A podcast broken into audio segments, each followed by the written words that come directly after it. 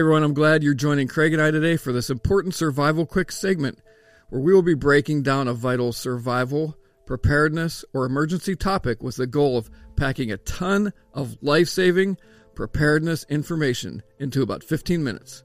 Okay, let's get started. Hey everyone, welcome to this edition of Survival Quick Tips, which is part of the Tiny Survival Guide learning system and our full Tiny Survival Masterclass online training. What we're going to be doing in this segment is where David and I will take a few minutes to break down a vital emergency preparedness or survival topic found in the Tiny Survival Guide. And along the way, we'll be sharing some action steps that you can put into practice today. Today, we'll be referencing section D in the Tiny Survival Guide called Danger Zone. And we're going to be discussing situational awareness, conflict avoidance, and how to get yourself out of a dangerous situation alive.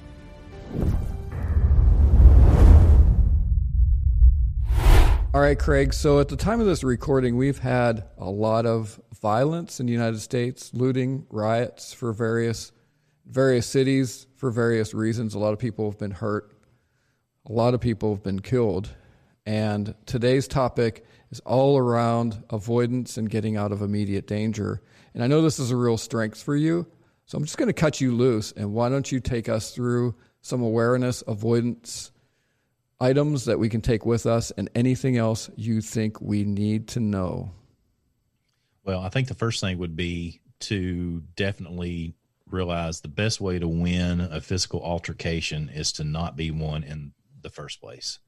That's why I'm a big fan of utilizing the double A of avoidance and awareness strategy.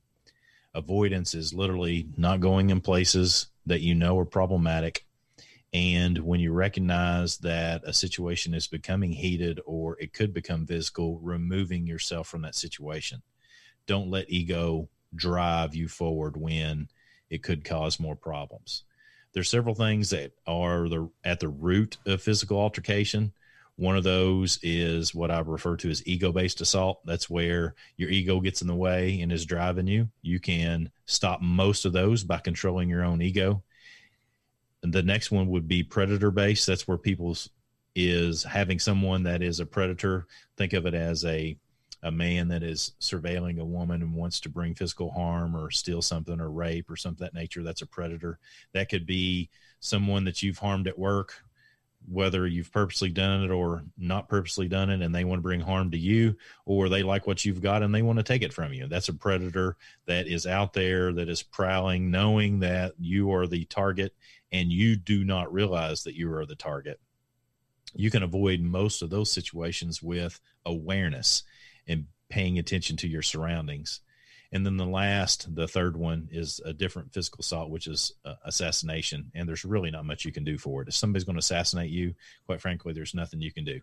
If they've pinpointed you or going to assassinate you with a car or a firearm or any number of different things, there's not a lot you can do uh, in that particular situation. So, to avoid most situations where physical altercation could be an issue, avoidance and awareness is the key. Now, let's break those down a little bit further the big thing for situational awareness are obstacles. What are the obstacles to having good situational awareness? The first one would be focus lock. Focus lock is where instead of actually looking at what's going on around you, you actually are focused in on something right in front of you. This could obviously be a cell phone. Uh, this could be where you're looking at the car that's directly in front of you in a situation where you're stuck in traffic and you're not paying attention to what's going on around you in your mirrors. So you're not seeing what's happening in front of the car that's in front of the front of your car that's in front of you. And that is something that you must do. You must literally constantly pay attention to your surroundings and not get focus locked. The other one that I'm a big fan of is what I call baseline versus disturbance. Every situation, every group of people, every environment has a baseline of activity and things that are going on in it. Whether that is the leaf litter on the bottom of a forest floor, that's baseline and how it looks on most situations, uh, or whether that's a crowd at a music concert. They all have a certain behavior and they thump, they move, they jive, whatever you want to call it, to a certain beat And anybody that stands out from that beat, any sort of thing that stands out from the baseline of the forest litter, for example, is disturbance. Whenever we see disturbance, that doesn't mean that we run. That does that it warrants our attention and we pay closer attention to it so that we can see as if that is a threat and address it accordingly if we need to. Hey, it's Kaley Cuoco for Priceline. Ready to go to your happy place for a happy price? Well, why didn't you say so? Just download the Priceline app right now and save up to 60% on hotels. So, whether it's Cousin Kevin's Kazoo concert in Kansas City, go Kevin, or Becky's Bachelorette Bash in Bermuda, you never have to miss a trip ever again. So, download the Priceline app today. Your savings are waiting. Go to your happy place for a happy price. Go to your happy price, Priceline. Craig, so can you take us back to maybe a practical situation? Let's just say we're in a restaurant or a cafe. What are some steps that people can take to start practicing situational awareness and position themselves to be safer? Well, one that gets passed on a lot is never turn your back to the front door.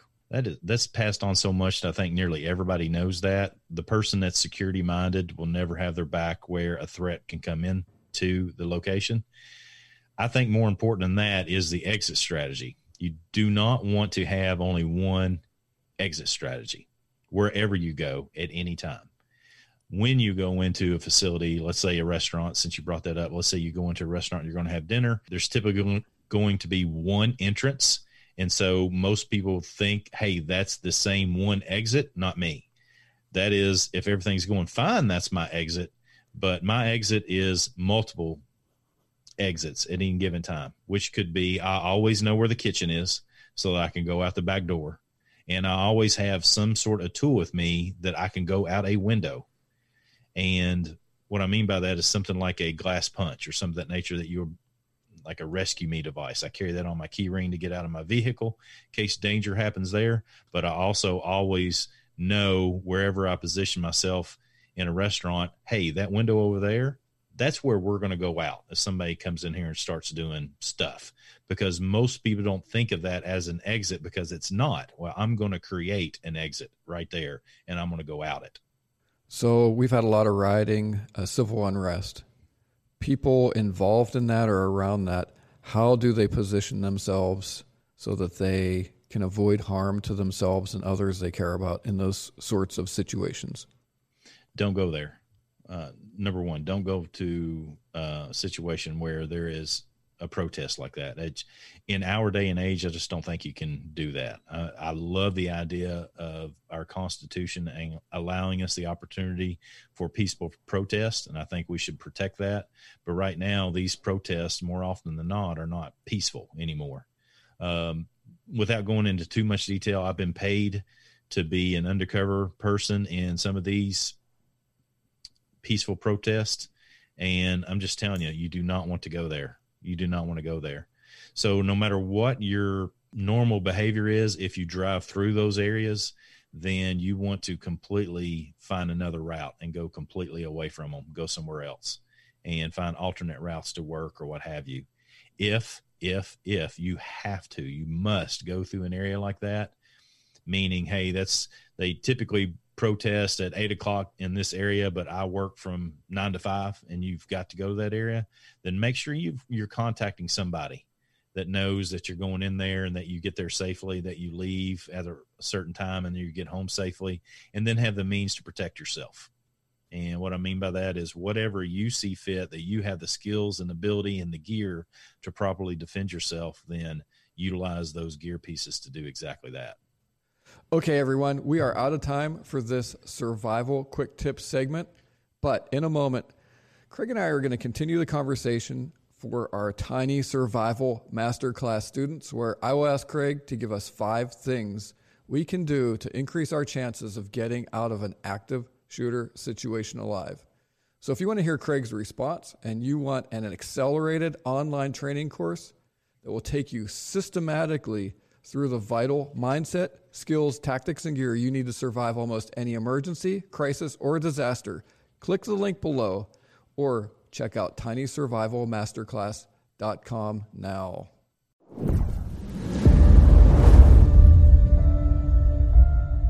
All right, everybody. Don't forget to subscribe wherever you are seeing and or hearing this. We really appreciate the support and that you're doing that for these survival quick tips. We're always at your service here, trying to do everything we can to help you. So thank you for listening in. Thank you for watching.